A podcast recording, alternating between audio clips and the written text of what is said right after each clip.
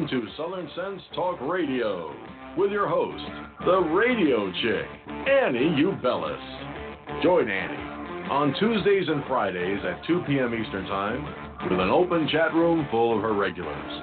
And yes, you can even call in. Call 917 889 3675. That's 917 889 3675 to be a part of the action on the phone line. Not able to listen live? Not a problem. You can always catch Annie, the radio chick, and Southern Sense Talk Radio podcast in archives at southern-sense.com. So sit back, relax, and enjoy Southern Sense the right way.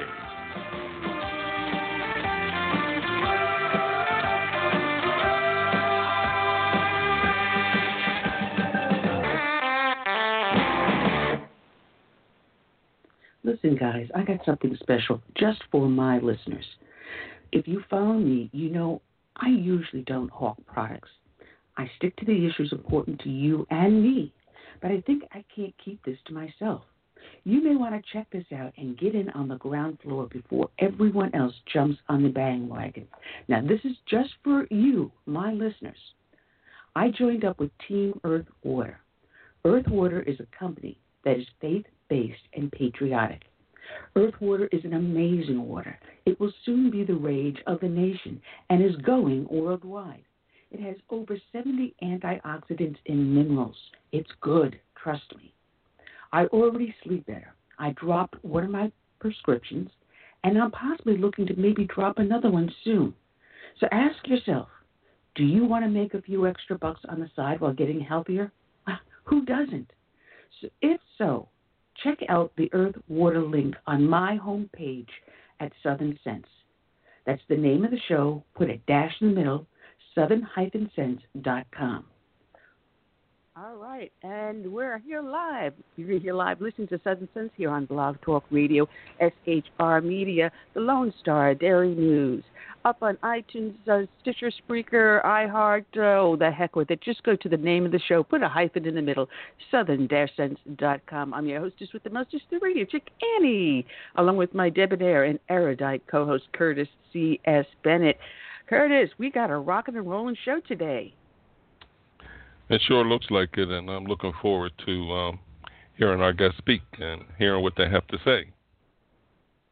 We've got two powerhouses. We've got uh, Valerie Greenfield.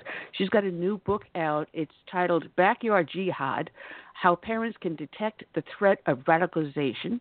Uh, we also have, at the same time, my buddy Trevor Loudon. And he's got some new projects out about uh, communists in this upcoming election and several other things, some other fat in the fire he's got going on. So it's going to be a really fantastic show. I want to welcome everyone that is listening here uh, up on Blog Talk Radio, also up listening on iTunes. And you know what I forgot to do? Genius me! I What's forgot that? to put it up on YouTube. I oh, wonderful, smart, brilliant Annie. I've got it going up on Facebook, and I forgot to pull up the uh, YouTube video itself. So I'm just pulling that up now. So for those that were looking for it, it is up and running on YouTube, and I'm going to patch it over to uh, a couple of other places too. So uh, just bear with me as I do that. You know, too many things. Go. I need someone here in the studio sitting next to me, slap me on the head, and say, "Hey, Annie, get your act together and uh, post it where you're supposed to be posting it." Now it's up on MeWe, One Way, and now going up on Gab. So those are listening over there can catch up to what this dummy has done. so I've got it all going. Yeah. Anyway. I'll send a clone. I'll send a clone of me over to help you. oh man, uh, we've got some some great stuff coming up, but let's start off the show the way I should have been starting it off. Um, those that know us know that we start off each and every show with a dedication to a fallen hero, and today's dedication is going to go out to uh, Police Officer Rodney Scott Smith of the Hickman Police Department in Kentucky. His end of watch was Friday, March 2nd of this year. And this is from the Fallen Heroes uh, page. And it reads Hickman Police Department Officer Rodney Smith died in the line of duty as he patrolled a heavily flooded roadway. Searchers located his body in a flooded field following a massive overnight search. Officer Smith, 45, was on duty on Friday night when he contacted a dispatcher around 9:15 p.m. to report that he needed a tow truck for his patrol vehicle, which was in a ditch off the roadway. Hickman City Manager James Gray told the Seattle Times. A short while later, he contacted the dispatcher again and said that his patrol car had been swept away by the floodwaters of a creek. He said that he had exited the vehicle when it began to sink. A witness reported having seen the officer climbing onto the roof of his vehicle before he and the SUV were swept away in the current, KFVS reported. Emergency personnel from over 20 agencies searched for the officer overnight and ultimately located him and his vehicle at approximately 5 a.m. on Saturday. Officer Smith was pronounced dead at the scene by the Fulton County coroner Kentucky State Police Detective Jody Cash told the Seattle Times. A subsequent preliminary autopsy indicated he died from drowning. As many of you are aware, the City and Police Department of Hickman suffered a tragic loss of one of our finest, Rodney Smith, last night, the City of Hickman posted to Facebook on Saturday. Rodney was not only an exceptional officer, he was also a dedicated and loving father and husband, a new addition to our community with a desire to be involved beyond just his job. He was intelligent, funny, and supportive of his friends and coworkers. He will be sorely missed. Officer Smith had been with the Hickman Police Department for nearly five months, Gray told the Seattle Times. He previously worked for the Mayfield Police Department for several years. He was invested in being a part of the community, Gray told WPSD. A family man. He was very proud of his children, always talking about them. Everybody in the community liked him. I know there are a lot of people that are hurting and a lot of people that are trying to make sense of it. Officer Smith, a married father of six, is also survived by three grandchildren and his mother, according to his obituary. And this is from KF, KFVS 12. A funeral procession for Hickman, Kentucky police officer traveled through Graves County on Tuesday afternoon, March 6th. Funeral services for Officer Rodney Smith were on Tuesday at 11 a.m. at the First Assembly of Church in Mayfield. Burial followed at Mount Olive Methodist Church Cemetery. Many in Hickman remained in shock after the loss of one of their own. I thought initially that maybe there was a miscommunication, said James Gray, the Hickman city manager. This couldn't be happening. And of course, when I arrived on scene, it was.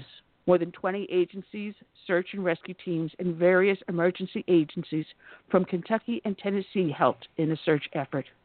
Homeowners in the area said the roads can be very dangerous during high waters. Last weekend, I don't think the water was over the road, said Glenn Jones, a homeowner near the area. It was up to the road, but you can still drive down and back. There is a ditch beside the highway, and it's probably 15 feet deep, right there where the accident happened. And from R.D. Brown, he was a member of the Mount Olive Methodist Church and he was a Hickman City police officer and a member of the Fraternal Order of Police. Mr. Smith is survived by his wife Margaret Ann Smithson Smith of Boaz, Kentucky, his mother Pam Faulkner Smith of Pryorsburg, Kentucky, his daughter Madison Jessie Peel of Kannapolis, North Carolina, his son Chase Smith of Cornelius, North Carolina, his daughter Caitlin Smith of Boaz, Kentucky, son Nathan Smith of Boaz, son Zane Smith of Boaz, stepson Ryan Long of Mayfield, Kentucky, and one grandchild, River Paley, and two step grandchildren, Aiden Long and Braden Long. Officer Smith, you are at end of tour. Stand down. Officer Smith, job well done. Today's show is dedicated to Officer Smith. Is also dedicated to all the brave men and women who serve as first responders, be they law enforcement, firefighters, emergency services. It is also dedicated to all the men and women that serve in our military, from the birth of this nation through today and into the future. We say and dedicate the song Amazing Grace. God bless each and every one.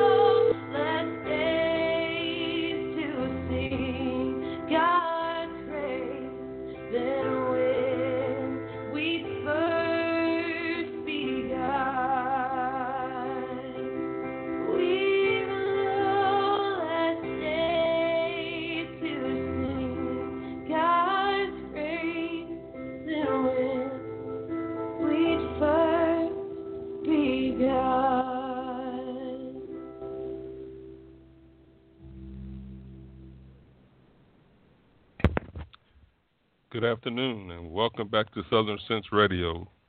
You are listening to Southern Sense here on Blog Talk Radio. SHR Media, High Plains Daily News, Kinetic High Five, The Fix FM out of Charleston, South Carolina. Also live on Gap TV, YouTube, and Facebook. Video streaming live. I am Curtis C.S. Bennett with Annie. Annie is currently trying to contact our first guest and hopefully she'll be successful at that because I just know some wonderful things are awaiting our listening audience from this guest, and um, hopefully we can get her and get her on soon. Her name is Valerie Greenfield. Hope you all enjoyed the Fourth of July holidays here in the United States. Those that are are here from um, the United States and and I did. I basically just took the day off and rest. I um, did have a emergency meeting meeting of all things at the American Legion um, nearby, but um, for the most part, I just relaxed and stayed home. Uh, had some barbecue.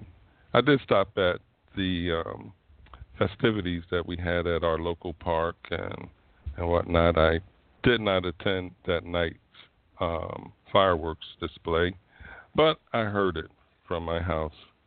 I've seen enough fireworks to um, last a lifetime. But anyway, I hope you guys got to enjoy it and to enjoy many more. We have a lot to, to you know discuss today and cover. There's a lot going on in the media, and there's a lot going on in Trump world. As we know, the media and the left are going berserk over the possibility that we may put a Supreme Court justice on the bench who may be against Roe versus Wade. Now, nobody's brought that up on the right. Yes. Is this Annie? You back? back? Yeah, I'm back. I'm back. We also have with us Trevor Loudon. Good afternoon, Trevor. How are you today? And did you enjoy your July 4th? I, I did, Annie. I was um, largely working, did a little bit of fishing, but um, yeah, it was a great day. How are you Trevor. guys? Ah, All right. well, we're we're supposed to have are ya? Valerie Greenfield with us. Um, I just sent a message over to her agent and tried calling her, so maybe she'll join us a little bit later on the phone. But Trevor, there's so much to talk to you about. There is so much going on. You've got uh, how many different Sure projects do you have going on at the moment? I'm just I can't keep up with you. I'm up. To, uh, I'm doing a movie script. Um, I'm uh, I'm doing some little mini documentaries on various congressmen standing for office. So yeah, I've got a few projects projects in in the in the fire. Uh, just just a few, and I was watching one last night, and uh, it, the documentary I was watching last night, "America Under Siege: Soviet Islam," and you know we've got Trump Right. Trying to go into talks with Putin. Uh, so all, when I'm watching that, I'm going, wait a minute, are we hearing the whole entire story? Because that document documentary was very devastating. Yeah, well, it was. You know, Putin is the man behind radical Islam. So to to go into talks with Putin, expecting him to help when he has been the man driving the, the Muslims into Europe, he's been the man who's been helping Hamas and Al Qaeda and the Taliban, you know, is, is futile and dangerous. So I think we really need to warn President Trump to keep well away from Mr. Putin. You know, I thought I thought he would have been burned on that issue by now. But uh, yeah, it's extremely dangerous. You know, Russia is, as Mitt Romney very rightly said, is America's number one geopolitical foe, and that ain't going to change through some handshakes and peace talks. Um, they're committed to destroying this country by any means necessary, and uh, we shouldn't have any truck with them. know, it's funny because you know when we listen to mainstream media and we're reading all the intelligence reports, we get the picture that Putin is someone out there fighting terrorism uh, as he fought Chechen rebels and the other rebels from the other stands. Uh, but as you reveal in the movie, he has actually used them to control people and control areas. You know, he's there fighting at the side of Assad, claiming to be fighting terrorism, and yet the involvement of the Soviet Union and now Russia with Putin in charge, it's very, very frightening. I don't think anyone really understands exactly how the Soviet Union was using terrorism to control vast areas of the world. Yeah, look, look, um, there would be no Islamic terrorism without the Soviets behind them, without the Russians backing them. You know, they trained the PLO, they trained, uh, helped to train Hamas. They're working with the Taliban today.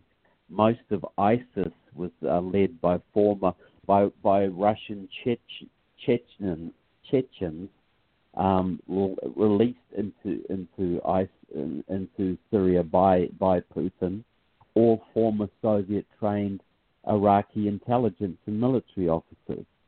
So so ISIS, Hamas, Al Qaeda are all Soviet operations. They're all Russian operations, and um, the big refugee wave that that has engulfed Europe in recent years was also um, a Russian operation. Um, my friend Jeff Nyquist wrote a great paper about this recently with a Romanian academic.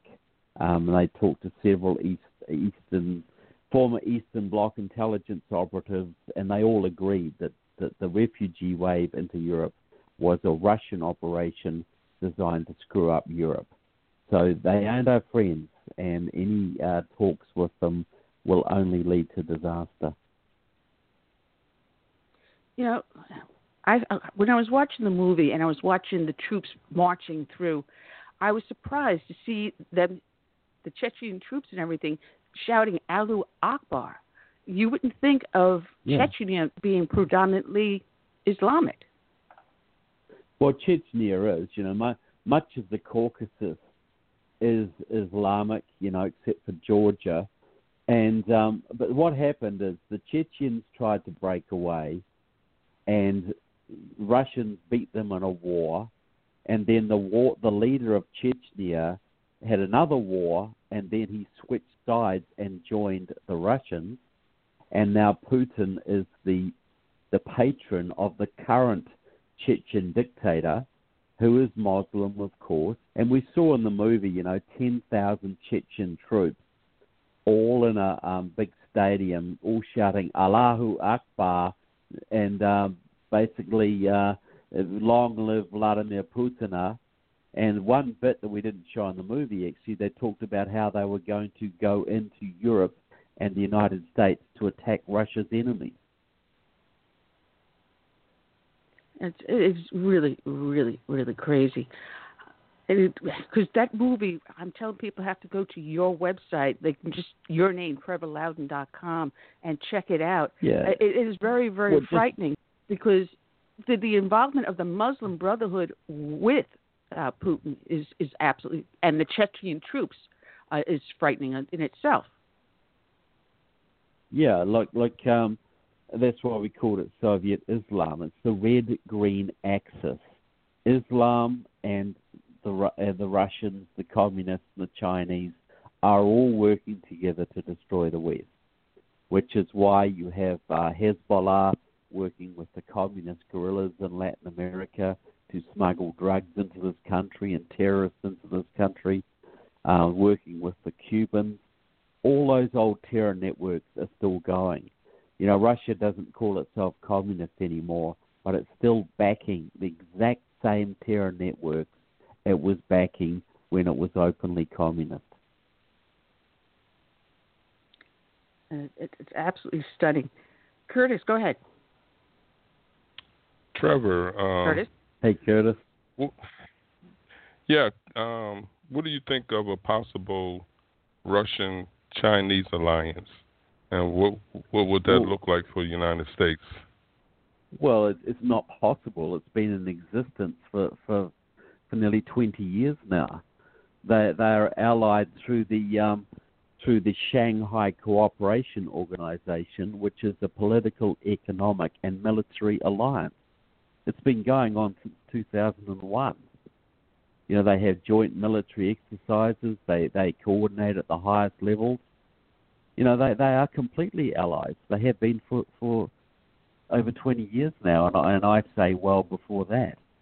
But um, you know, the Shanghai Cooperation Organization, just just Google it, look it up. It it, it includes um, all the Uzbekistans and Tajikistan's. It includes Belarusia. Mm. It includes Russia and China. Iran is an observer. India is an observer, and Sri Lanka is an observer. And I believe that Cambodia and Laos are also involved. So it's far bigger than the Warsaw Pact ever was, and far more dangerous. You know, you'd think this would be front page news, but 95% of Americans have no idea that Russia and China are military allies. Mm-hmm. So, do they have an agreement that um, if one is attacked, say for instance the United States, that'll never happen, but will the other come to the other's defense? Well, I, I believe so. I believe it's a formal agreement. Um, I haven't read all the text of the agreement, but they are a military alliance. Um, mm. and, and I and I know, you know, if you attack one, you'll get you'll get in a war with the other. Um, wow. I know that that if Trump had gone into North Korea, I was told by intelligence operatives that that would have been war with both Russia and China, which I think is why he didn't do it. We we we got to understand that we you know Russia and China are not separate players. Russia, China, Iran, um, and uh, several other countries around the world, and and many of the Muslim countries around the world are all are all allied, and their number one enemy is the United States. And their number two enemy is Israel. Now I know it's Great Britain because... is not as powerful as it used to be, but what I Who's mean, sorry, who's sorry? Great Britain, United Kingdom. Um, yeah, sure. But they have to be be considered a force to reckon with and to join the United States in any potential war.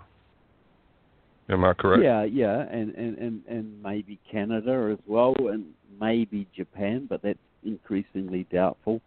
But you, you know, you've got to understand that the Russians way have way more strength than NATO right now. Wow. The Russians have between three and six times more nuclear weapons than the United States does. You know, they have their army is twice the size, plus their their military technology is in most part better than America's, and it is far more modern. You know, I, I think Americans are living in this fool's paradise that they are stronger than Russia right now. Um, they're certainly not stronger than Russia and China combined. That's for real. Well, you know, what not being told Uh, to the American people is that President yes, we've Trump stood down with our. with China, but he's Well, Sorry, what I was going to say is that we've been standing da- we've been standing down on our nuclear weapons, but Russia has not. We've been went into this nuclear non-proliferation treaty where we were supposed to destroy, and for everyone we destroyed, they were supposed to destroy. But they haven't done that. Instead, they've gone forward and No. continued to create, where we have not built up Yeah, our arsenals. We still have silos that go back to the 60s and 70s. look, we, we America has not built a new nuclear weapon since 1992, and the shelf life is 15 to 20 years. Russia has massive numbers more nukes than America. They're all brand new, high tech, well maintained. They've got their so-called doomsday bomb that that could take out the whole state of Texas. You know, one bomb. So you know that this is not a country that it, that, is, that is our friend. It, it, the only thing that's going to save us is rebuilding the military really, really, really quickly, and taking a very tough stand against these countries because they they uh, will tend to stand down when you when you call their bluff. But we're getting to the point where it is no longer a bluff. They they they are stronger combined than the United States in most most armament and, most military uh, theaters. Well, now, Trevor, here's the question: If Russia is as strong as, as you're saying, um, how does that play into Trump's uh, attack on NATO, uh, with countries that are not paying their percentage, uh, countries not paying anything at all? How does it how does that stand now with him attacking NATO? And looking at Turkey being a member of NATO, and Turkey is no friend of the United States and more of an ally to Russia. So where where do we stand with this? Where does NATO stand, and where does world power stand? Well, it stands in the balance, you know. Like Turkey has really switched sides now. It's it's now the leader of the world Islamic movement. They want to build the caliphate, and they are more, as you say, more of an ally now to Russia than are to this country. And Turkey has has the has most of uh, NATO's battle tanks. So you know, NATO is in, in a sad state, and um, they are getting organised. They are committing more money now to um, to building up the military, which is good. But they're going to have to do a much faster job of it because you know time is a ticking. Um, you know, maybe Trump's buying for time. I don't know. I, I think he was right to tell NATO to cough up more and start paying more of their own costs. And I and I know that that Sweden and Norway and and and other NATO countries, uh, Swe- I don't think NATO is, but Sweden and other NATO countries, are uh, like Denmark, are freaking out right now about how unprepared they are, and are, are at least trying to get a bit better organized now. But um, you know, look, if there was a war in Europe tomorrow, it's um, all the all the military scenarios that have done would ha- would have Russia winning it. Wow, that is amazing. Because you know, my husband being his family being from Latvia, uh, Well, when yeah, Trump was elected, they were screaming. Uh, yeah, they were screaming, "Oh, he's going to pull us, pull them out of NATO, and we're going to be defenseless." And it is a real fear. Right now, we've got the the U.S. ambassador to Estonia in a public announcement, which was so embarrassing, you know, saying he no longer supports Trump's policies, so he's resigning.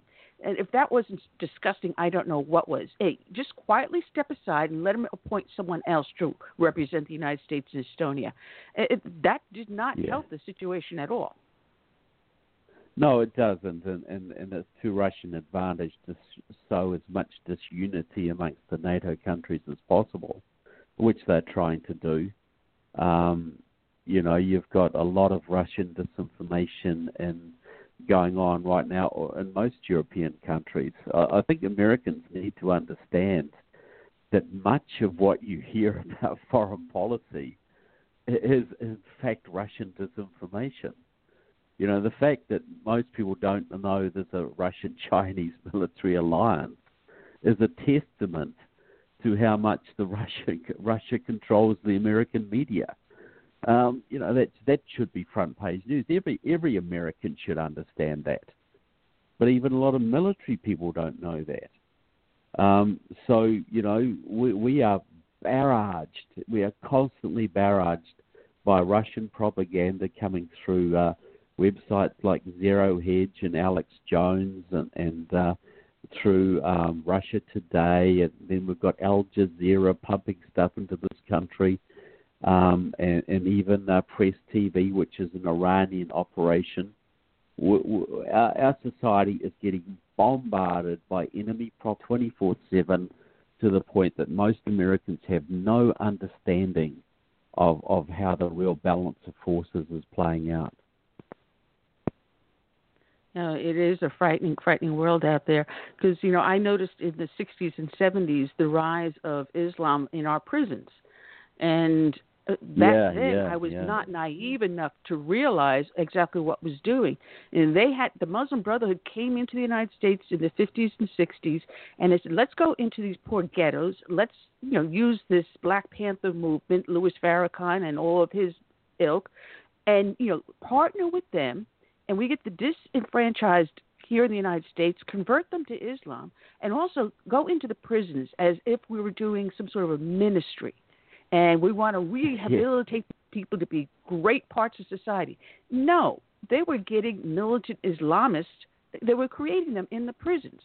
And they are still doing it. And it is amazing at how they have been able to infiltrate the United States and Muslim Brotherhood.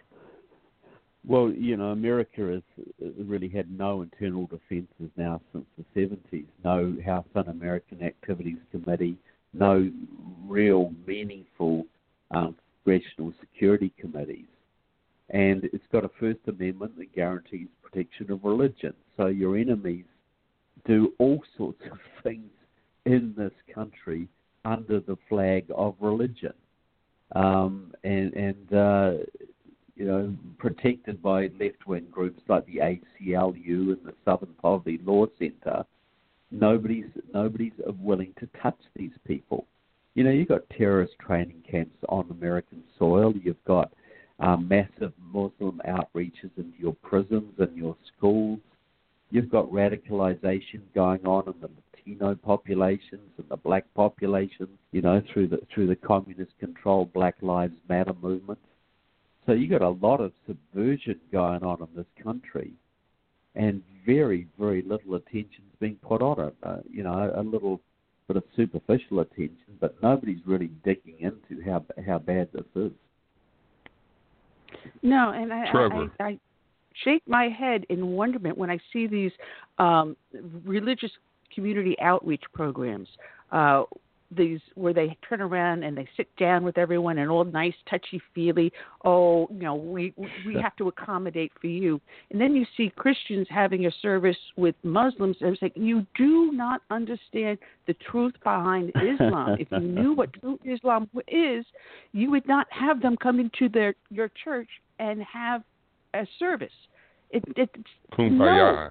that is another way yeah, of, well, of well, well, well, people people have to understand that Islam is not primarily a religion.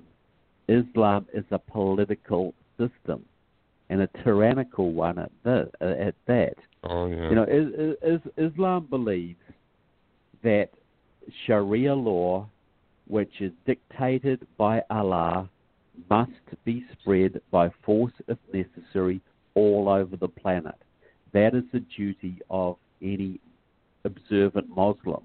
So that means that Sharia law, which is completely top down and tyrannical, which dictates every aspect of your life, from going to the bathroom to your business affairs, must is is is must be spread if you're a Muslim, and that that requires doing it by force or fraud or whatever it takes. You know, how many countries became Muslim because of missionaries? They all became virtually all became Muslim because of force of arms or through basically immigration, and and that's what's happening in America today.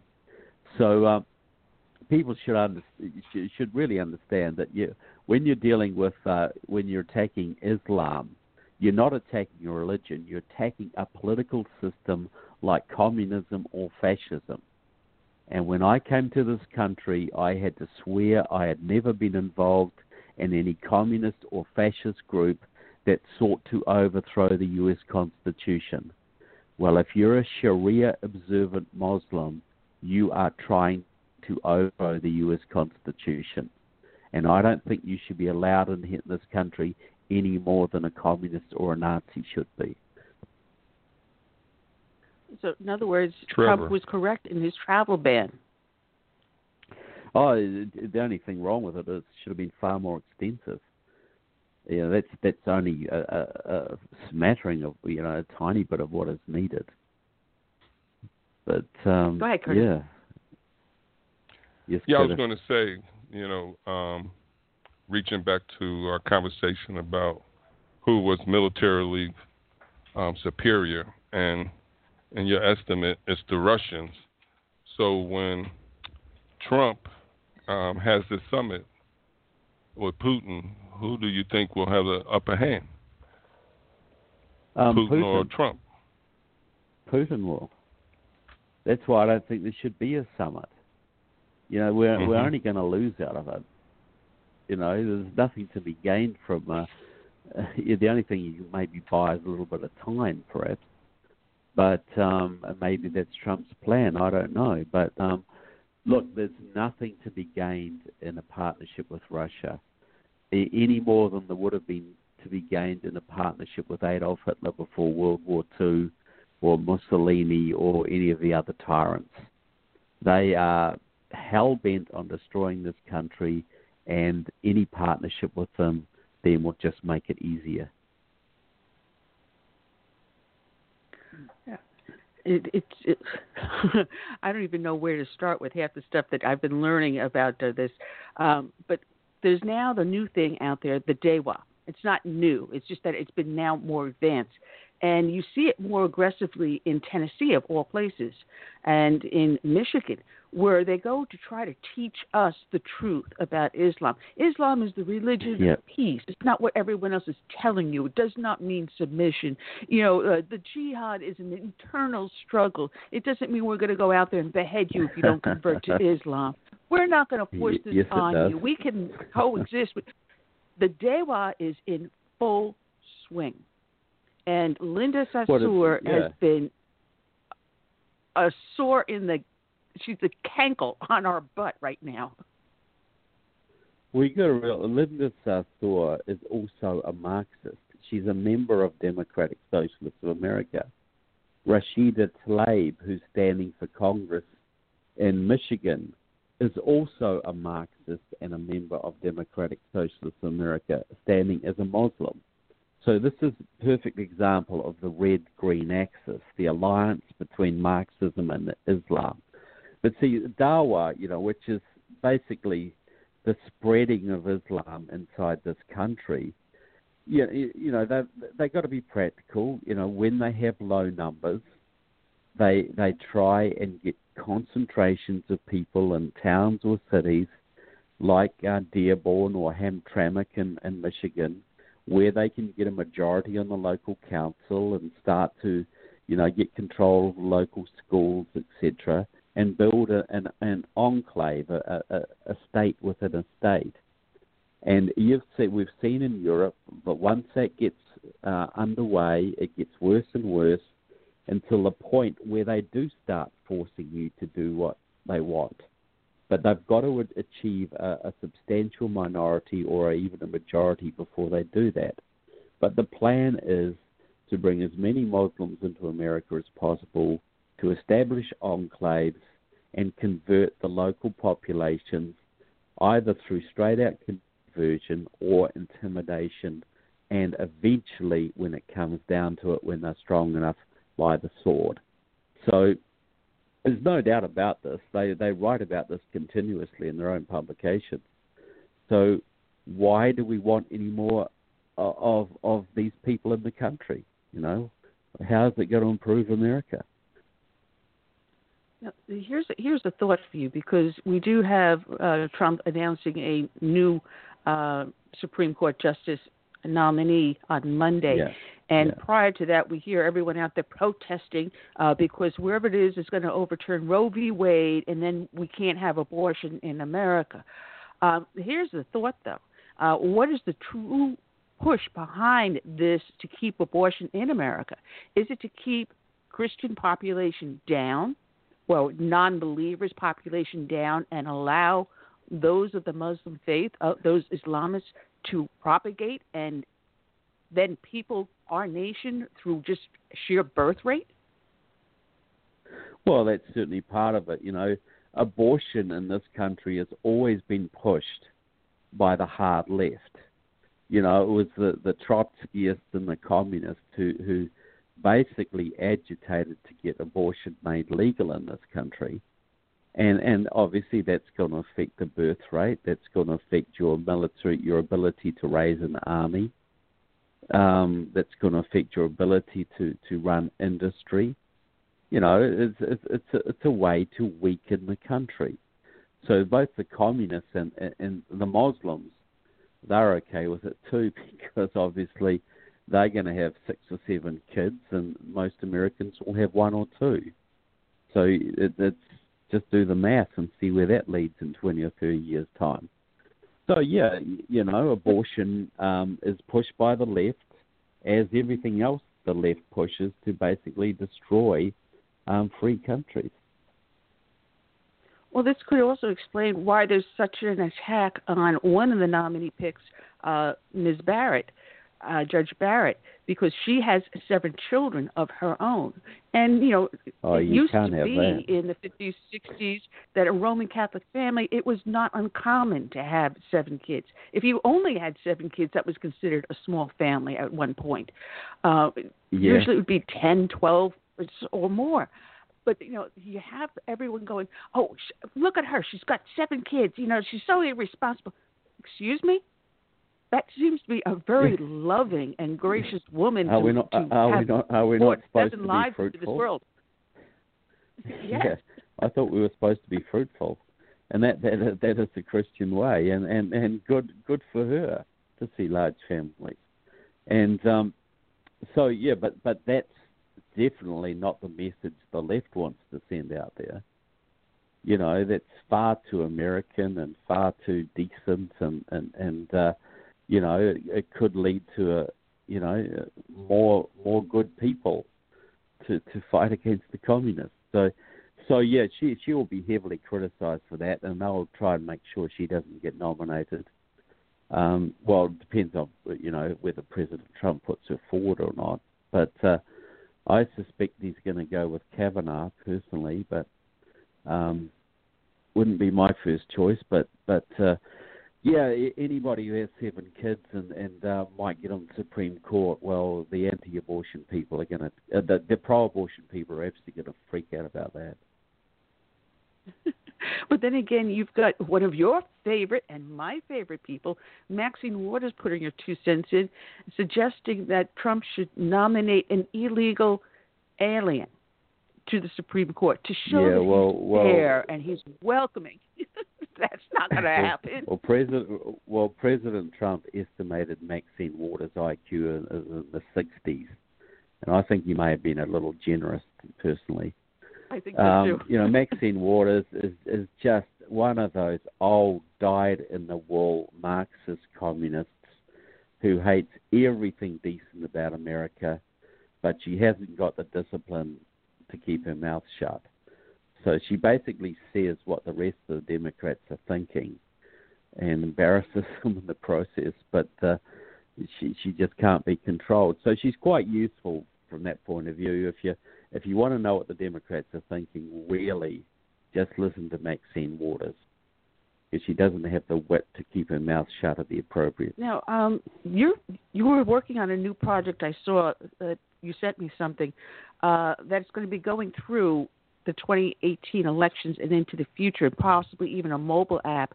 Uh, where you going to talk about the truth behind a lot of the candidates out there, where they truly stand yeah. in the political spectrum. Tell us about that. Yeah, well, we're going to be re- releasing about six short videos soon, which will deal with certain congressmen and senators, um, you know, standing for re-election. And I, I say in my movie Enemies Within, um, and I urge people to get that. Just go to enemieswithinmovie.com.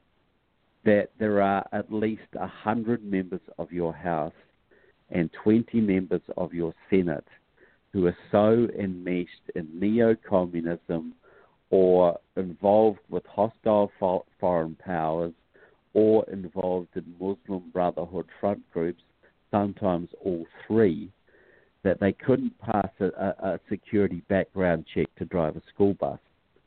You know, so a fifth of your House and a fifth of your Senate are basically working enemies and so we've got a, a, a series of short videos planned that are going to expose some of these people. And we ask people to circulate them as widely as possible when they hit the streets. Because I think most Americans will be shocked at just how radical and how how totally anti-American many of their congressmen and senators are. And these are not just the, the radical ones like Maxine Waters. These are the more respectable ones like um, you know Tammy Baldwin, you know the senator from Wisconsin and others. These people are hardcore, but the public has no idea. Wow, wow. Would never think someone from Wisconsin, but then again, the very first mosque that was arrested in the United States was in Wisconsin. A little known fact, not too pe- many people were aware. Yeah, yeah, they yeah. Figured if they tried You're it, absolutely right.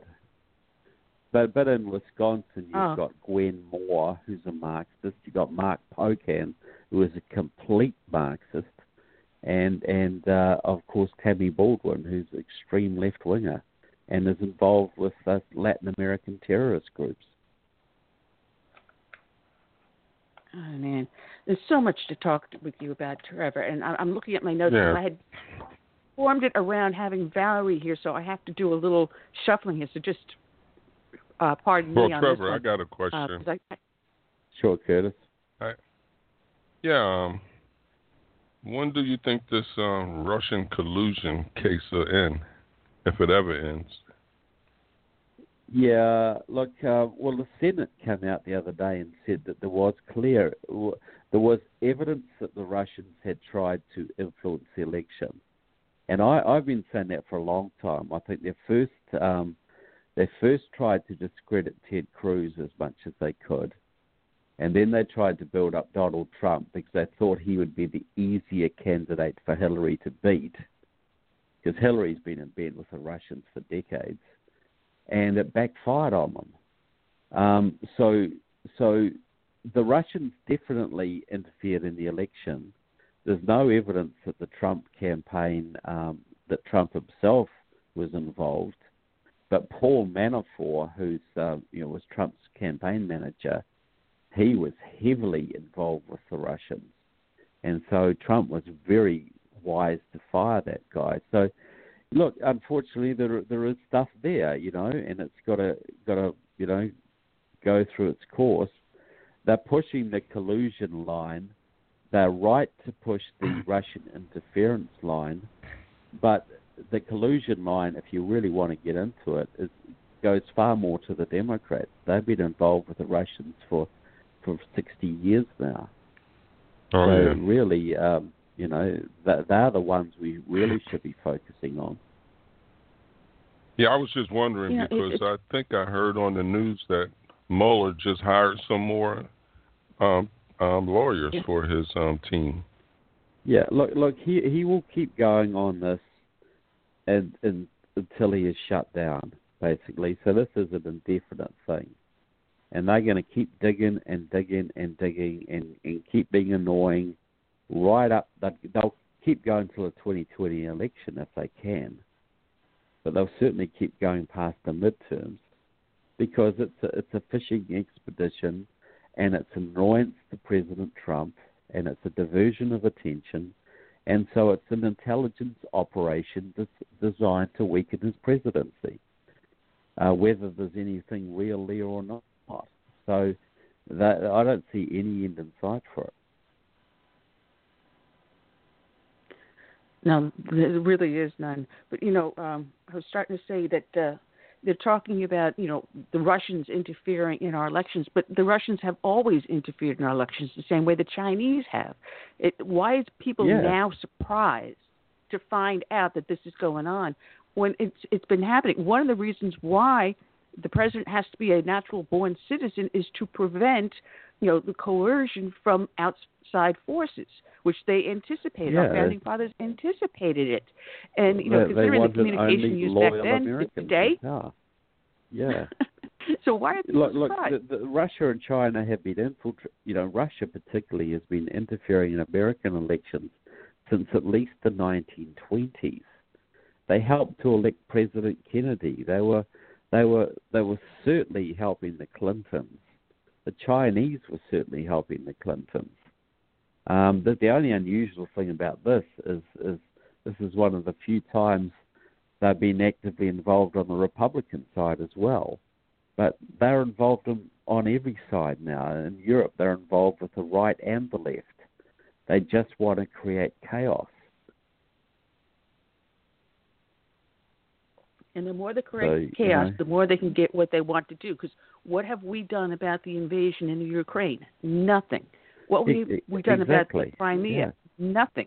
As long as they they Yeah. create anarchy, we're going to sit on our hands and just say, "All right, we're out of this one." Yeah, that they just want to weaken their opposition, so they will they will back anybody in Western countries, no matter what their political stripe is, if they can use that to cause trouble. You know, um, they just want to create division, and and we are right to be concerned about the Russians um, because they control much of the of, of the information that, that political information that most Americans get. You know, even through so-called conservative websites like Zero Hedge, and through so-called conservative radio stations like Alex Jones. You know, they are pumping huge amounts of propaganda into this country, and, and you got to the point where most Americans don't know which side the which side to butter their toast on. No, it, it's it's right. Now, Curtis mentioned the Mueller investigation earlier, and our friend Vito Esposito, who has his own radio show, Mamma Mia No Sharia, uh, posted that Mueller has put Manafort into 23 hours solitary confinement. Now, what is it that we're not learning about Mueller? What is what is his complete motivation outside of hatred for Trump? Well, I think he's part of the American left, and uh, they were bitterly disappointed when Hillary Clinton didn't win the election, and they they're very concerned about Trump and what he might do to to to break America away from their clutches. So they are going to. Uh, this is a politically motivated thing. The the the left controls America's intelligence services to a large degree at, the at the highest levels. So they're weaponizing them to disrupt the president, criticize the president, cast aspersions on the president, reduce public confidence in the president as much as they possibly can. This is a pure, um, basically, intelligence operation des- designed to weaken America. I, I don't think it's anything more than that. Well, now we have the unholy alliance with the left and the Muslim Brotherhood, and you in your film had put down current Muslim leaders, and uh, I was surprised because when you played the clip after 9/11, where Bush was talking about Islam being meaning peace, standing behind him was the executive director of CAIR, Nahad Awad. Am I saying that correctly? Probably not. Yes, yes. But yeah, Nihad Awad is how I say it. Nihad Awad, uh, who openly supports Hamas. Uh, he is Yeah. CAIR is just the arm of the Muslim Brotherhood, and people don't realize how entrenched the Muslim Brotherhood has become inside our government. And it's not just under Obama; it was under Bush one and two, and they've been there for decades. And it's been so insidious, as you said. Our, our our Department of Justice is controlled by the left, which is then in turn controlled by the Muslim Brotherhood. Yeah, well, they're working in tandem, and, and um, you know that's why the FBI's manuals were purged, for instance, for on, on, on training manuals for countering Islamic terrorism or, or Islamic radical networks. You know, they purged all of the, the FBI's materials on that, so your agents were flying blind. Um, they they are heavily involved in, in, in the State Department and, and, and other organisations, which is why I would love to see the president do what he has promised to do and uh, could do by executive order and, and designate the Muslim Brotherhood as a terrorist organization. And that would make it way difficult for your congressmen and senators to keep going to their dinners and taking money from them and working uh, and working to promote their agendas. Um, Muslim having the Muslim Brotherhood operating today is like having the German American Bund, a Nazi front, operating in America through World War II, you know, promoting Nazi propaganda. You know, it, it's that dangerous, and it's just got to be shut down. Well, the worst part is, is it's infiltration into our education system, uh, and their Well, ability now too, to yeah. recruit. Yeah, and we had our friend Paul Sutliff. He started his journey learning about Islam when he went to make a donation to his alma mater. And in a lot of Christian universities and colleges, they are deeply entrenched to the fact that a lot of these Christian universities are no longer teaching Christianity, or at least true yeah, Christianity. well, the, well, that's right, and that's going to be the subject of our next movie, the infiltration of the churches, which are which is horrible. But like uh, like I read a Common Core textbook not long ago, and they had nine pages on Islam, right? Then they had a paragraph on Christianity, and the paragraph on Christianity was how white European Christians came to America and enslaved the native people. That was that was your coverage of Christianity. So young kids are being softened up to accept Islam or to at least not oppose Islam in your schools now. This is a major propaganda operation going on there. You know, you don't have Buddhists inserting their propaganda into your textbooks or Hindus or or Taoists or you know or, or Zoroastrians, but you certainly have Islam promoting its ideas inside your your schools right now on a major scale. And and the and the Saudis and others are endowing chairs in Islamic studies at your universities to spread their propaganda further. Well, you have the Saudis uh, putting that through, but you also have coming out of Turkey. I forget the name of the the school system that they they put in here. The, the, the, begins with a the G. Gulen schools. Yeah, the Gulen right, that's schools. the that's the, Char- that's popping up nonstop, schools, righto. and Yeah. they're importing staff from Turkey in, here into the United States. But these people are coming here, disappearing into the United States on these visas to work in these schools, and they have no background in education whatsoever. They have no qualifications No. to staff the school. And it, this Well, is some another of them probably infiltration. do, some of them probably don't, but I guarantee you many of them are connected to the Turkish intelligence services or to the uh, or to the Mus- uh, you know the, the active Muslim organizations in Turkey. So yeah, you, through the chart, you're getting a whole nother um, uh, avenue of infiltration You know, this this is serious stuff. You know, these people are really intent on destroying our way of life, and and America just sort of sits back and let it, lets it happen to a large degree. You Go know, ahead, you Chris. imagine if you tried to you imagine if you tried to set up some pro-American schools in Russia or China to spread constitutional values and Christianity Mhm. through China. See how you get on. You'd be in prison in two Actually- seconds flat. Go ahead, Kurt. Yeah.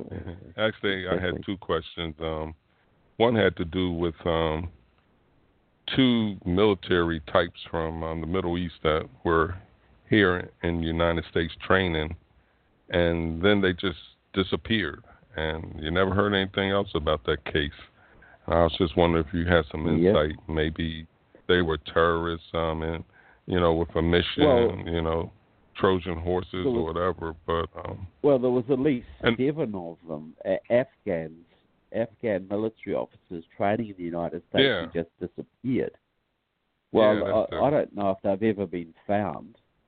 So, did they hook up with terror networks here? Did they go undercover, or did they just try and become illegal immigrants? Maybe, maybe a bit of both. But yeah, that's that's an avenue of major concern. Um, you've got enough Yeah. Hamas operatives coming over the southern border, but when you when you bring in Afghan military off, officers into America, that's another and way they disappear. To- yeah, they they just disappear. So, uh, what are they doing now? Are they, are they working as in a as taxi drivers, or are they um, or are they casing uh, dams and, and military facilities around the country? You know, yeah. or supermarkets No. or malls. What are, what are they doing now? Yeah. Now my other question was this: No. um, you hear a lot about ISIS today, but nothing really about Al Qaeda. Did we defeat Al Qaeda? I mean, I never heard a declaration of that war ending. No, no, Al Qaeda's still still there, you know, and and still um, has um, operatives right throughout North Africa, right throughout the Middle East, into the Philippines. Yeah, so they are not not in the front of the news right now, but but they're still there, and I'm sure they've infiltrated lots of their operatives into Europe in the ref- refugee wa- wave. So yeah, look, look, um, Al Qaeda went for a long time without doing anything. Um, you know, they did the World Trade Center bombings in, in 1993, then uh, and then the uh, 9/11 attacks in 2001. So that that they'll be out there. They'll be getting ready for the, when the opportunity strikes to do something similar. Um, you know, they've been beaten back to some degree, and, uh, but um, the as as the Taliban takes over Afghanistan with Russian help, they I'm sure they will be involved in that, helping out as well and re-establishing their bases there too. You know, I want to thank these guys in the chat room. My listeners are some of the best. Uh, Vito posted it, and then Kel posted it. Uh, this is from United West, our friend over there. Um, there Oh, is yeah. the 17th annual Muslim con- conference going on at the Orlando, Florida Hyatt Regency. That's Yes. at Orlando Airport, starting Yep. today through Sunday. And, oh my goodness! And looking at some of these guest speakers in this, and I'm scrolling through this really fast. The conference is titled Islam, Religion of Hope. How about Religion of Hopelessness? Uh, that should be the correct thing. You got Kevin Barrett, who has claimed that the Jews Yeah. were responsible for 9/11. Yeah. Uh, He's a got major anti-Semitic fruitcake. Yeah. that's putting it nicely. Uh, you also have uh, Sheikh uh, ha- Hamza Sodagar, who endorses killing day- gays, uh, punishment for homosexual men to chop their head off, uh, or to burn them to death, Yeah. or to throw them off a cliff, or to tear down a wall on them. Or fifth is a combination of all of above. Uh, you've got Assad Jaffrey, uh, who's promoted safeguarding Islamic terrorists for Israel's destruction. He employed leave ISIS alone, leave Al Qaeda alone, leave Al Nasriya alone, leave Boko Haram alone. Down with Zionism.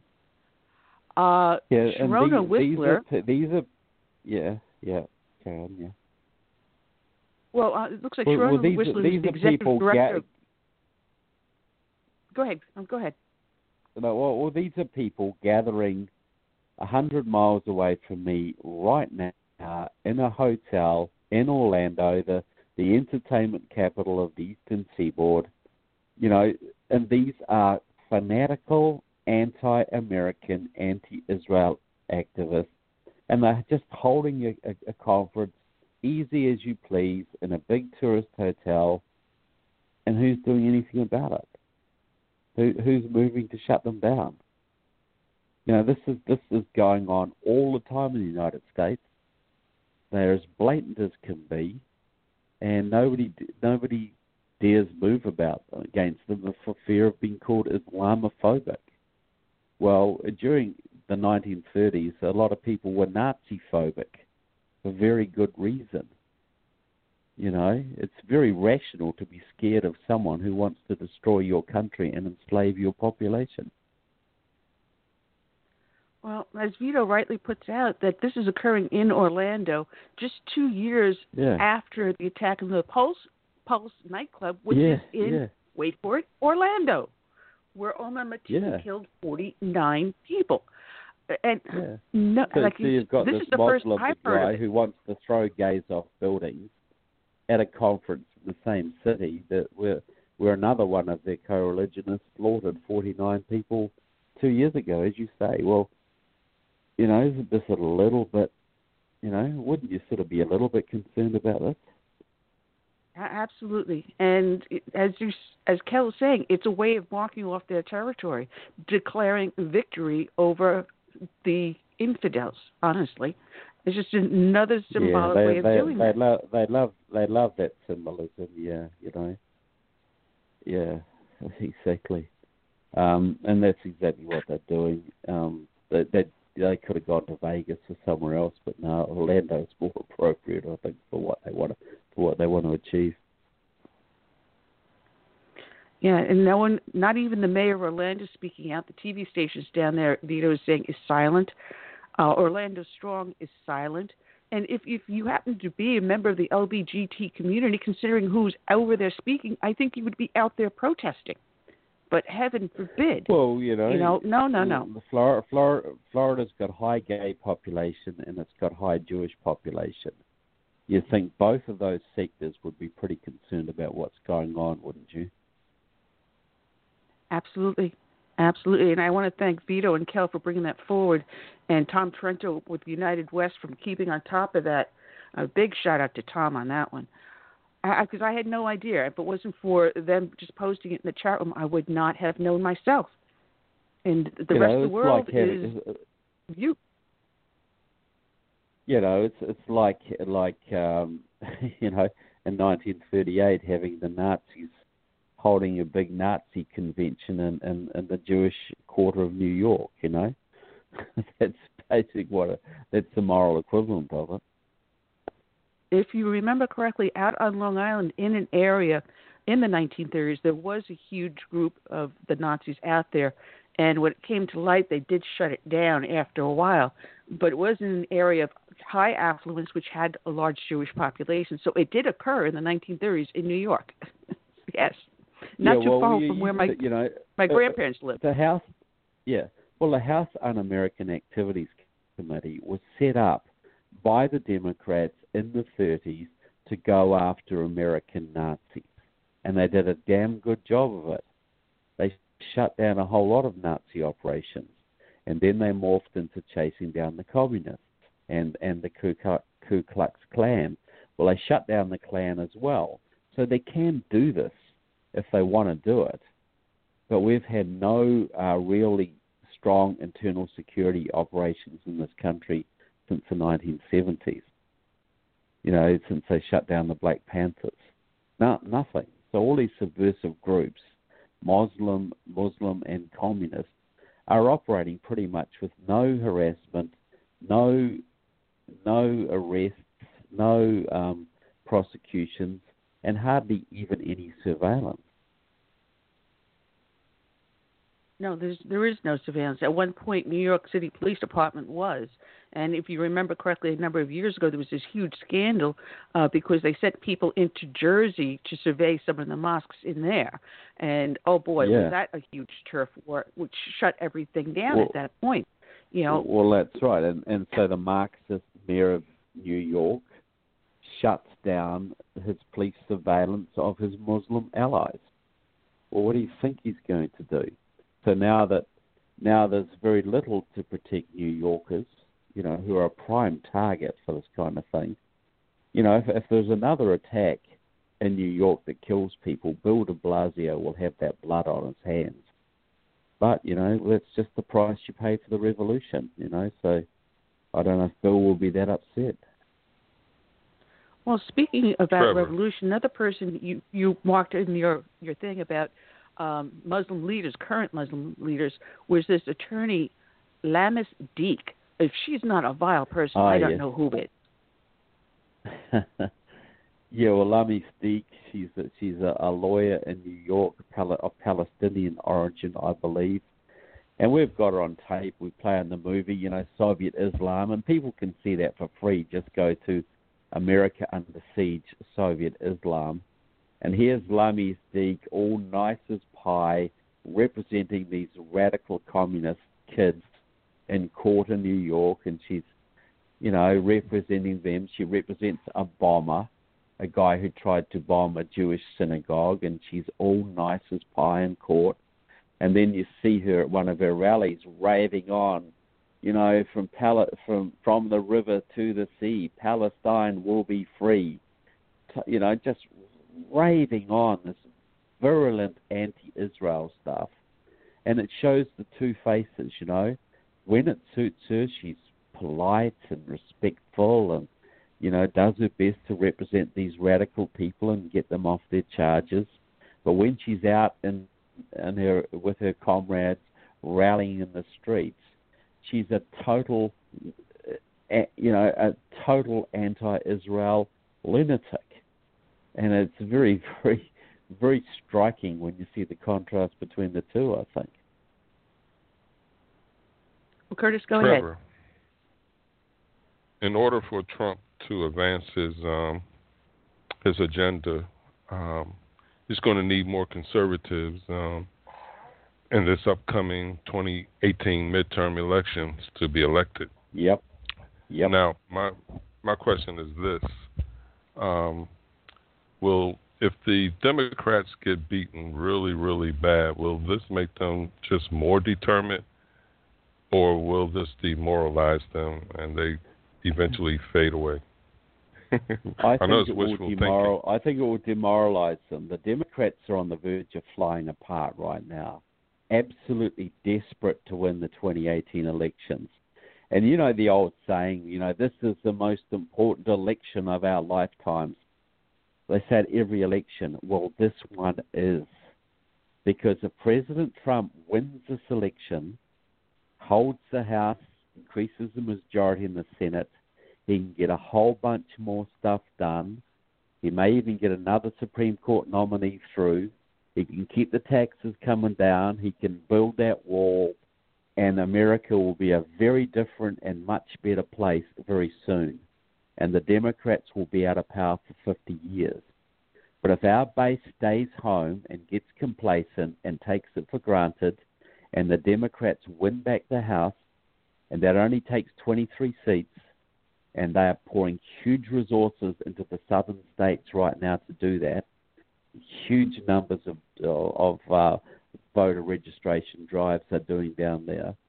So if if we blow this next election, they take back take back the House, the president gets impeached, no more legislation, and the left comes back and wins in 2020, then they legalize every single illegal immigrant in the country 12 to 40, 12 to 30 million new Democrats, and they have a one party state.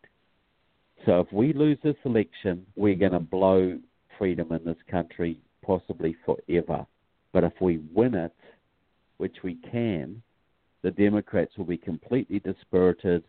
They'll, their party will break up, and we can set ourselves up for for a, a very prosperous and free America for some decades to come. I think the differences are that stark. That's why we have to mobilize our people and get everybody to the polls this election cycle. We cannot leave anything to chance. No, I, completely agree with you. This is going to be a pivotal, pivotal election. I think our our group, conservatives, Republicans, they sense that, they feel that. Uh, you had that idiot David Hogg, who claimed to be one of the Parkland shooting uh, victims, um, was out oh, in yeah. was it Nebraska or North Dakota, one of them, uh, claiming to have been out there doing voter registration. He was so proud he got every single person registered to vote. Well, guess what? That state has no voter registration. You don't need to register to vote in that particular uh, state. So who he was signing okay. up, I don't know. so it's going to be interesting how much fraud is going to go on. Yeah. Well, well, get, getting back to Curtis's point, I'd like to add something. Um, see, I'm writing a series about this now called The Rainbow Conspiracy. And what is happening, you've got the, the Very Rich Democracy Alliance, which is Steve Phillips and Tom Steyer and George Soros are pumping millions and millions of dollars now into the southern states. They're particularly targeting Florida, North Carolina, Texas, Georgia, and Arizona all states with large black, Latino, and Muslim populations who normally vote in very low numbers. And they are signing up hundreds of thousands of new voters. They're doing massive drives, and they aim to take the Republican Party's uh, base away in those southern states. And they only need to flip one or two of them, and Florida's right on the edge, and Arizona's right on the edge, and North Carolina is right on the edge. They only need to flip one or two of those, and you will have President Kamala Harris in 2020, and and she will finish the job that Obama started. So we cannot be complacent. We have to pour lots of resources into Florida, North Carolina, um, Texas, Georgia, and Arizona to protect our vote. Because if we don't do that, we're going to be in for a hell of a bad surprise in, in November. A really, really nasty surprise. So that's just a warning to well, the conservatives out there. Exactly. And matter of fact, we're so aware of it here in South Carolina because there have been movements to try to change certain districts, and we had a problem here in our congressional district one, which is where Mark Sanford sits. Um, he was unseated in the yeah. primary by Katie Arrington, and unfortunately, about a two weeks ago now, Katie was in a horrific, horrific car accident where a woman hit yeah, their yeah. vehicle head on. So Katie is still in rehab. She's still going through physical therapy and everything. But here, Drew McKissick, I love this guy as the GOP chair in South Carolina. He is very dynamic, very conservative. I've had him on the show. He's a friend of mine. But he's helped rally the troops where you got Tim Scott out there uh, campaigning for Katie, uh, showing up at events where she was scheduled to show up, and there's going to be several other people stepping in to show up to cover for her, because we do have a strong Democrat running against her. So it's a possibility that District yeah. One, which covers parts of Charleston, which is heavily Democrat in certain areas, to unseat a Republican yeah. there.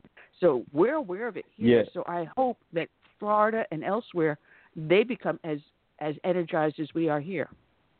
Yeah, yeah. Look, I, I think South Carolina is in pretty good shape to take this on, and and you're taking it seriously in that District One seat, because every see in a in a midterm elections, the the the, the uh, incumbent party usually loses 25 to 30 seats. That's a historic number. And, and Trump's only got a 23% majority in the House, right? A 23 seat majority. So it's right on the edge. Now, I think if things go right and we do it right, we will win the House, probably even increasing the majority slightly and increase the majority in the Senate. And that will set President Trump up beautifully. He'll be able to get a lot more legislation through a lot more easily, get that wall built, get the more tax cuts, etc. But if we are lazy and complacent and they take a couple of seats in North Carolina, three or four seats in Florida, uh, two or three seats in Arizona, four or five in California, um, they're going to get that 23 or, or 23 or 24 or 25. And Nancy Pelosi is back in charge of the House. The president gets impeached and no more legislation goes forward. Now, that is not something I don't think anybody who's uh, supporting this president wants to see. And we have to get engaged here because there's a real danger that that could happen. Well, I think California is going to be a, uh, uh, uh, oh, geez, the word just went right out of my mind. A pivotal, uh, pivotal in this upcoming midterm election. And there are some seats that we possibly can turn from blue to red. You know, I mean, yeah, it, some seats yeah, are starting to look good. Yeah, look, uh, the fact that we've actually got a, a Republican on the governor's ticket is going to be very helpful. And I think um, that the, the Democrats have overplayed their hand in California. A lot of their own people are deserting them because they're just so damn left wing crazy now out there. So I think you'll see um, some surprising elections in California. We may we, we may take one a, a few seats back there, which will be great. Look, look, if we do it right, we could um, we we could do very well out of this election if we get energized. And the other thing I think that's going to help us is a, is a good Supreme Court justice. You know, people understand that, that that's a very important thing for America's future and we've got to get Republicans elected, even if we don't always like them, get elected so that President Trump can carry on doing what he needs to do. So look, we're facing a crossroads. If we if we blow this, the consequences are horrible. If we win it, the consequences are fantastic. And uh, so I think everybody who can needs to get involved. Oh, that's true. Because you know, if you're looking at California alone, they've got several counties suing the, their state government over the yeah. sanctuary city I, laws. Um, yeah, which which is and great. right now, I and I, there was a court out there that upheld two of the sanctuary laws, but struck one down in favor of Trump. Yep. Uh, so things are starting to turn. I think people, as you said, that they're tired of seeing the crazy, crazy left. Well, there is a real rebellion brewing in places like California and in Washington state and other places. So that's why the Democrats are so absolutely desperate to win in 2018 because they know if they can do that, then they can then they can impeach the president, then they can run Kamala Harris in 2020, and they will probably win. And once they win, they don't have to worry about us anymore because the illegal immigrants will give them such a margin that they never have to care about, um, you know, the moderate base or anything like that ever again. So they, they ha- this yeah. is a real thing. If, if the Democrats win, we get a one-party state. They will rule forever, and they will crush their opposition. If, the, if President Trump can win, the Democrats are screwed. The economy picks up the taxes keep coming down, the military gets rebuilt, we get safer and safer and richer and richer. And what have the Democrats got to offer against that? I don't know. I don't know. But you're going to be at a fundraiser this coming Monday up in Michigan uh, for Patrick Colbeck, who's running for governor in Michigan. Um, tell us about that. Well, it's actually a webinar I'm going to be uh, remotely attending. So it's held in held in Michigan, but uh, the details are on my blog, trevorloudon.com. We're urging people all over the country to to um, tune into it. It's a ten dollar donation minimum to get on on there, and it's me and Phil Haney, the Department of Homeland Security whistleblower, who will be talking um, about the the Muslim and the Marxist attempt to elect a Muslim governor in Michigan, and will be supporting Patrick Colbeck, who is one of the four Republican um, nominees to, to well Republican candidates to to for the governorship of Michigan. So Colbeck is very anti-Sharia. He's very clued up on on uh, the dangers of um, you know this guy wants to turn Michigan into a sanctuary state, for instance. So the alternatives are very clear in Michigan. You either have a, a radical left Muslim governor, or you have a conservative constitutionalist Republican governor. You know, and that's going to make a huge difference, not just to Michigan, but to America. So um, Phil and I will be on that webinar talking about the situation, giving a bit of inside information, so people can get the details on my blog. And I, I urge them to tune in because it'll be very interesting, and you'll be given a few dollars to one of the best candidates I've seen in a very long time um, for the for the governorship of Michigan. Yeah, we need to get a majority of conservative uh, governors out there and start to turn some of these states and state legislators around. That's very important. Yep. Now, it's it's going to be a crazy, crazy election cycle. And the closer we get to it, the worse it's going to get.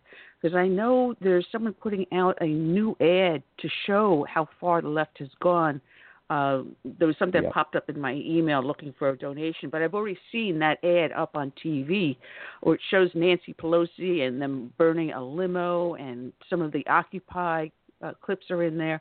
Uh, Maxine Waters, I think, is spewing that little bit about pushback if you see Trump's administration anywhere at the gas station. Um, or she says gasoline station. I don't think everyone said gasoline in about four decades. Uh, but it's it's going to be a heavy push from both sides, and we've got to be very very vigilant in this election cycle. Yeah, I think that was a great ad. The, Repub- the Republicans put this out, and it's a compilation of the crazy statements coming out of the Democratic Party these days. You know, and Bill Maher hoping that the economy crashes that'll get rid of Trump. You know, so so the left has gone absolutely over the top I think even most normal Democrats understand that their party is not the party of Harry Truman or JFK anymore. It's now the party of the Muslim Brotherhood, the communist movement, and every anti-American radical out there. Um, you know, this this push from the Democrats to abolish ICE, you know, it just shows how absolutely lunatic crazy they are. You know, 70 or 80 percent of Americans, including Democrats, actually want immigration enforcement increased. They want it to be more stringent. And these lunatic Democrats are going out there talking about abolishing ICE. You know, how do you think that's going to play in the in the um, you know in the Democratic heartland? I don't think it's going to go too well for them. So they're they're really digging their own graves here but we need to work really hard to pile as much sod on top of them as possible so they don't sort of come back as zombies anytime soon. Um, yeah, like like it, it's a it's a real difference now in America. Like you saw this in President Trump's State of the Union speech. You know, President Trump got up there and talked about American greatness. He listed a whole bunch of achievements. You know, he talked about how black unemployment was the lowest it's ever been and they panned the Congressional Black Caucus, and all they were doing was scowling and playing with their phones. You didn't see a single smile or a cheer from the whole Democratic caucus throughout the entire speech. That shows you where the Democrats are today. They have been completely taken over by the Marxists and the Muslims. They're as anti American as you can get uh, but unfortunately, you still have a whole bunch of good people, Democrat voters, who haven't cottoned on to the fact that their party has been stolen from them. So we need to inform them and we need to get our side out so that the Democrats don't defeat us in one final, last desperate gasp. Trevor, well, you said a lot. We know a lot that uh, or let me just get this one point out, and then Curtis, I'll let you go. Um, you said a lot because what you're seeing is the average American citizen is seeing the violence and the vitriol that is being pushed on us Uh, and they're, they're saying this is not how America functions because you had those kids that were sitting in a burger joint uh, down in San Antonio on Tuesday where a guy just out of the blue starts cursing them out, throws a drink on one, snatches the other guy's Make America Great Again hat, and those kids are sitting there just as polite as can be, not fighting the guy, not cursing him back, just videotaped him. Fortunately, they got the, the assailant because this is exactly what it was. It's, it was an assault, uh, Kino Jimenez. And when they see things like that, they, they're saying this is not how Americans treat each other. And I think this will be a pivotal turning point with the Democratic Party, which will bring them over to the light, the right. Go ahead, Curtis. Yeah, like I think uh, well, a lot of people already are turning. You know, there's a walk away movement, and and other groups are are bringing disaffected Democrats out of the party and either into the Republican Party or or, or the Independent column. So this this is great, and this is why the Democrats are so absolutely fanatically over the top right now because they are like cornered rats. They they see their very survival at stake. If they lose the oh, next oh, yeah. two elections, they'll they'll be finished for a very long time.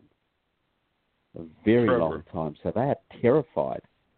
But you know, de- cornered rats are dangerous rats, and and we gotta they are. Oh, yeah. not yeah we we gotta be vigilant. You know, we don't want to get complacent about this because if they win one more election, all their power comes back forever. But if they lose the Well- next two elections, they are in huge trouble. Trevor, we we know the master of deception still resides in D.C. He's been very quiet, but um, I know he's working behind the scenes now. I have my idea of what Obama's been up to. What do you think he's been up to? Yeah, I think he's been working with the base, helping to coordinate um, a lot of the voter registration drives that have been going on around the country. That's their main weapon right now. The, the big voter registration drives they're doing in the black communities, Latino, Muslim communities, um, through the southern states particularly. So I think he's working with people like Ben Jealous, who's uh, competing for the governorship of Maryland, and uh, Andrew Gillum, who's working for the governorship of Florida, and Stacey Abrams, who's doing the same in Georgia, and and David Garcia, who's who's going for it in Arizona. So yeah, I think he's working with these candidates, giving them advice, steering money in their directions, and and working with coordinating the voter registration drives. That that's what I think he's doing. Well, he's been out giving speeches too, and some of the speeches Yeah, are just so yeah, crazy. yeah. So Yeah, he's, he's, he's, trying to lost make himself it. You know, he, he look the, le- the the the Democrats have gone completely to the left. There is no moderate Democratic Party now, and that Obama is, is saying what he really thinks. Max Waters is saying what he, she thinks. Chuck Schumer is saying what what he thinks. And, and and that's the ruling. That's the that's the mindset in the Democrat Party now. They are not going back to the middle. They think they can win by energizing their their their black, Latino, Muslim, gay, Native American, Asian American base, the Rainbow Coalition, and that's what they're putting all their money into, and all their and they're doubling down on that. And we got to make sure they don't they don't pull it off because if once they've lost that strategy, they've got nothing left. Yeah. And what I'm loving is listening to the talking heads on TV, and they're always talking about democracy, democracy, democracy. No one is saying that we are a representative republic. We are a constitutional republic. We are not a true democracy. But as the more they put that on the American mind, and the, everyone else starts parroting, saying, "Oh, we live in a democracy." No, we don't. So I, I, this is again where education is being co-opted and people are being brainwashed to accept the new norm. Yeah, yeah. So Well, right. you know they don't. Yeah, they are. You know, well, if you if we live in a democracy, sure you'd want to vote for Democrats, wouldn't you? But if you live in a republic, which we do, res publica, the thing of the people, a constitutional limited republic, you would probably tend to vote for a Republican type of party, would you not? So you know, it's all it's all psychological. Um, they're dumbing down people to the point where they think democracy is is what it's all about. See, you know, Will, Will Rogers used to say, you know, when he's talking about the old communist countries, you know, the German Democratic Republic and the the People's Democratic Republic of the Congo. He used to say any country with democratic in its name isn't and and and that's true. You know, the the word democracy is really a, a, a communist word now. It means the will of the people, but the Communist Party are the people's representative, so it means the will of the people's representative, i.e., the Communist Party. So that's why the communists and the leftists and the Democrats are going on about democracy all the time. That's what it really means. It really means socialism and communism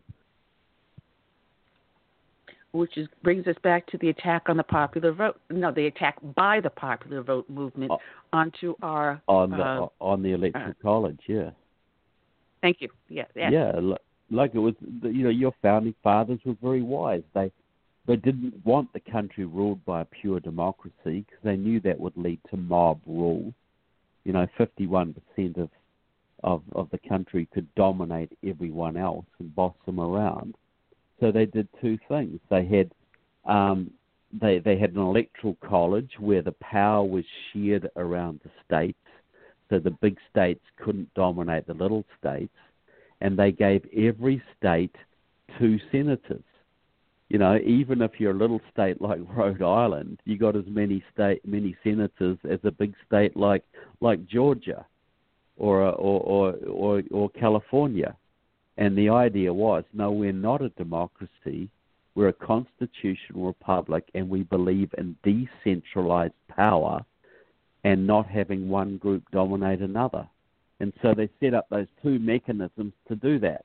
Unfortunately, they lost a lot of the benefit of the of the uh, of of the senators when they brought in direct election of senators, um, 16th Amendment, I believe it was, because previous to that, senators were were appointed by the state. Seventeenth Amendment, sorry.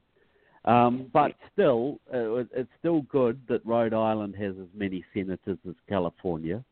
It's still good that um, you know Maine has as many senators as Massachusetts because it shares the power around, and that's the beauty of the electoral college as well, which is why the Democrats want to destroy the electoral college and and have a, the president elected by a pure majority, which would almost certainly mean that you'd only ever get Democrat president. And you know, exactly. Trevor, is exactly. is is it's um it's hard to explain to people who are not educated how the electoral college works because Democrats that I run into are saying um, why should I vote? You know, under this system of the electoral college when my my vote don't count. And and I think we got to educate people more because they're easy to um, be persuaded to get rid of something they don't understand.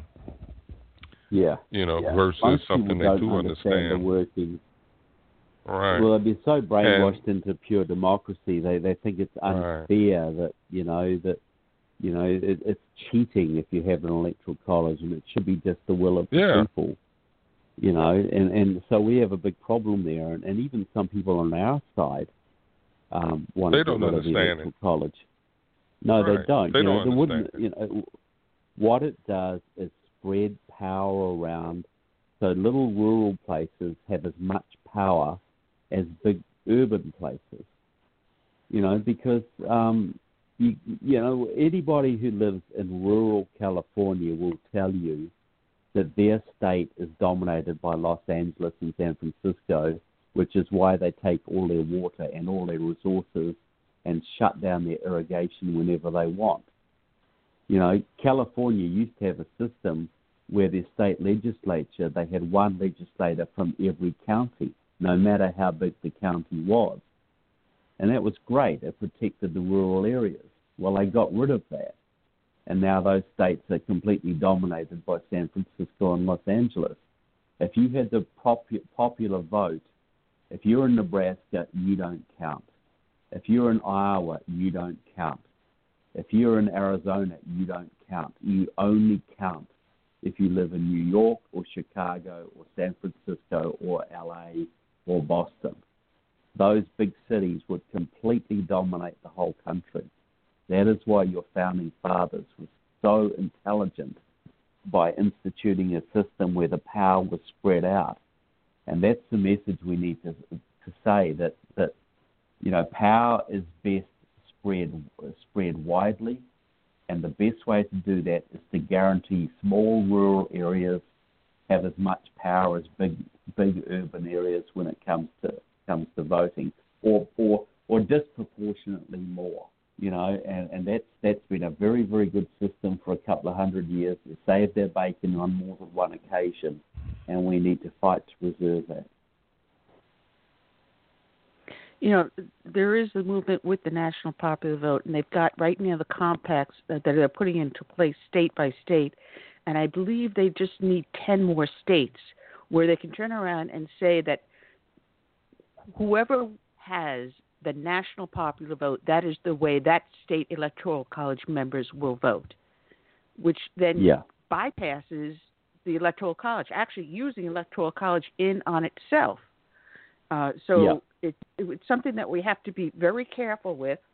Uh, and well, I know right. we they're stopped trying to do here an, in they're South trying to Carolina. Do an end run around it. Yeah. Yes. Yeah, they're trying to do an end run Absolutely. around the national, uh, around the electoral college, and that's got to be fought. And these are all things we need with, that we can work to do when President Trump is re-elected. You know, we can do things like push him to, you know, to strengthen the electoral college. We can push him to abolish the Department of Education and get America out of the United Nations and all this good stuff.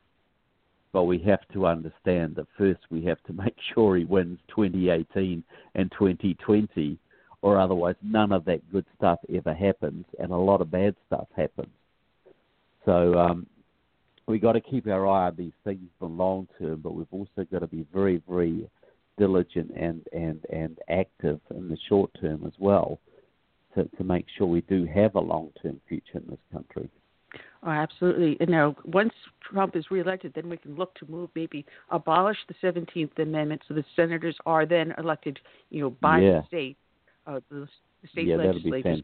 But I say take it one one step further.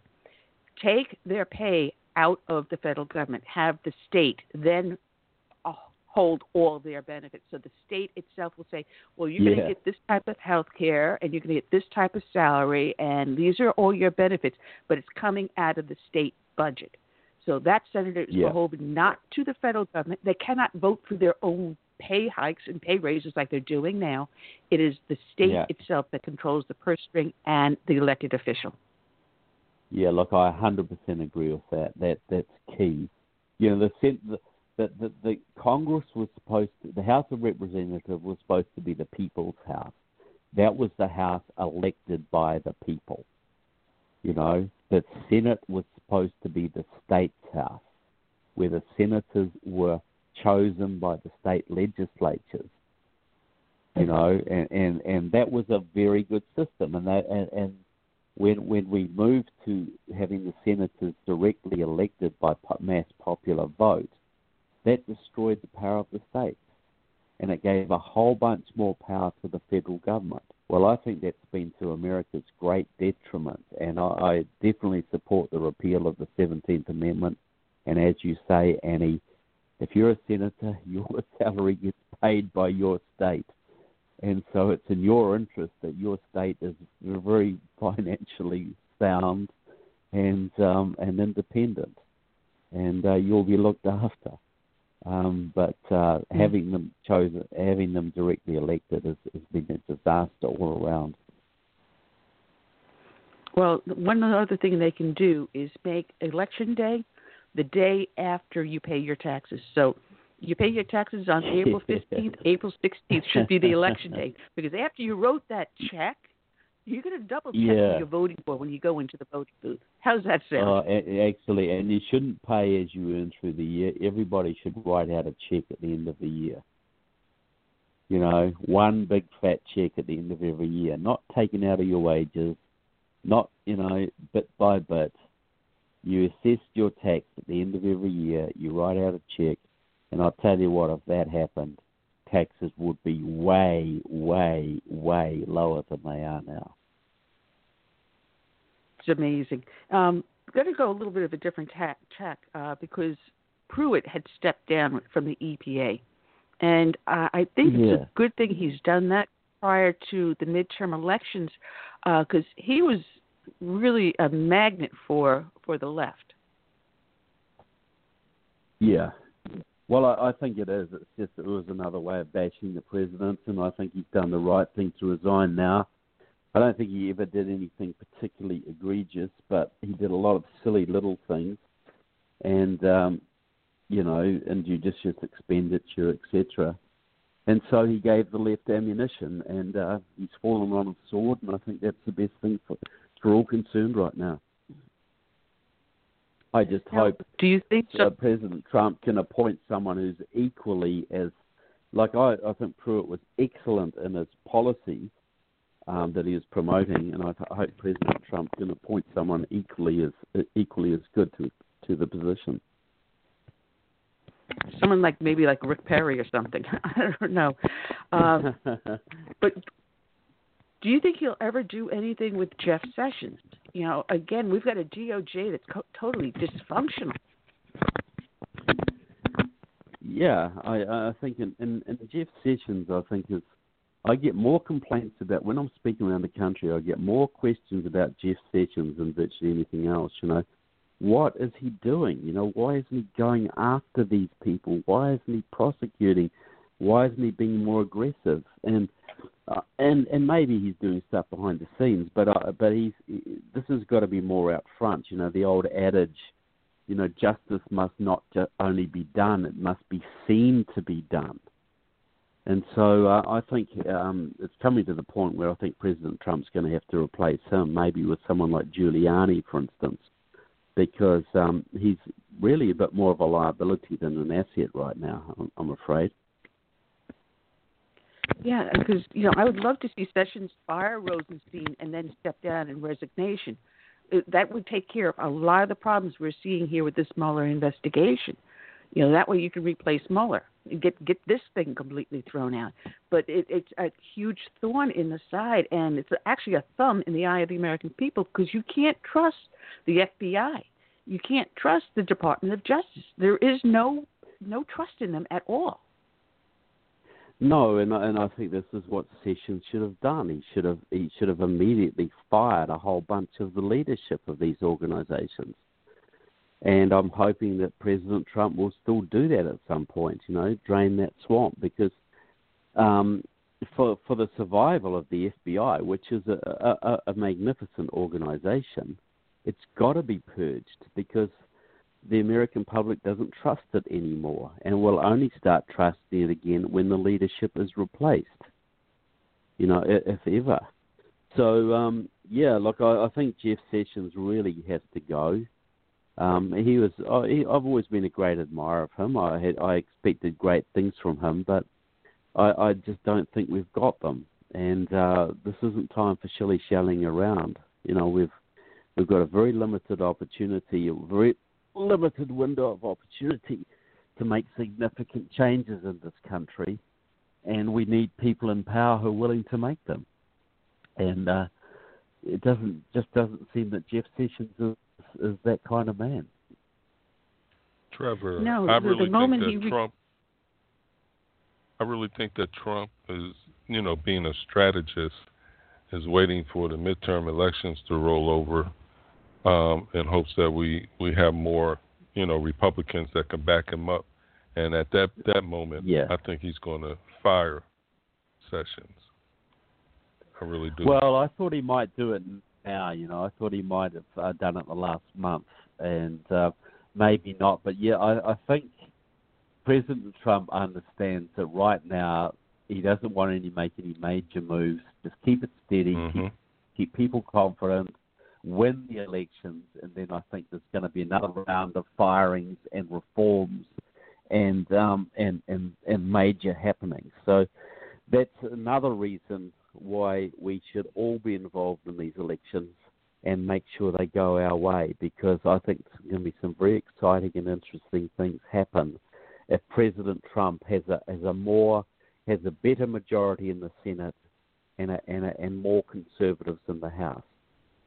You you imagine if you had another four or five Ted Cruz's and and Mike Mike Lee's and uh, Tom Cottons in the Senate and a whole bunch more Louis Gohmert and yeah yeah yeah exactly you know and so, so you know, if President Trump gets a second term, we could come out of that with a six-three majority, or even a seven-two majority in the Supreme Court.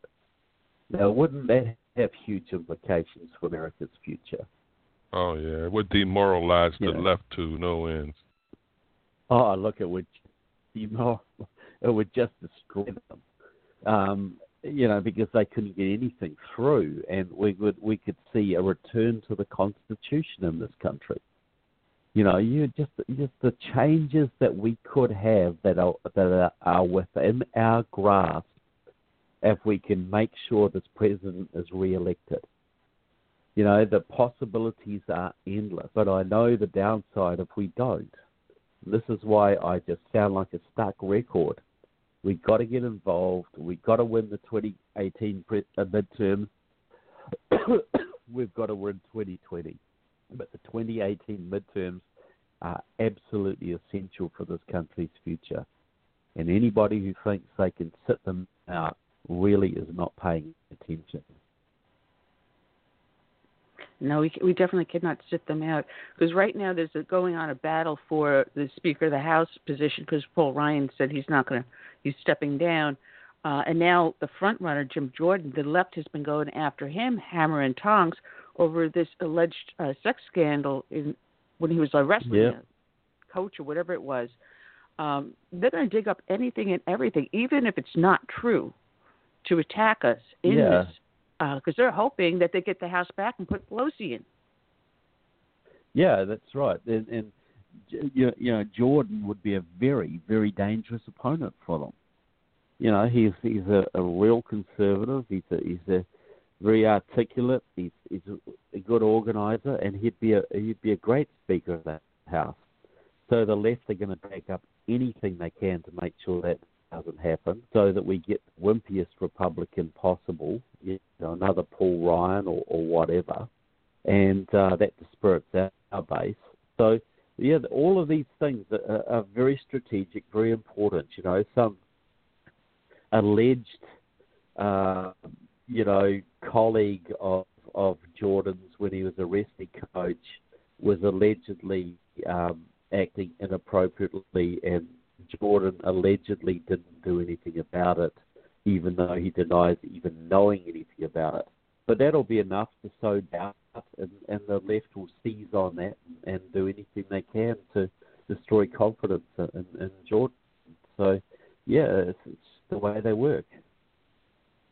Well, I, if if that happens, what I'd love to see, which would be perfect, is to see Louis Gohmert step up and say, all right. Yeah, well, he'd be fantastic. You know, Louis Gohmert would be great. Um, Uncle Louis, he'd be fan- he'd be good. Um, you know, he's he's like a bulldog, that man, and and I'd be happy with Jim Jordan or or Mark Meadows or or or Louis Gohmert. There's there's plenty of people there who could do the job.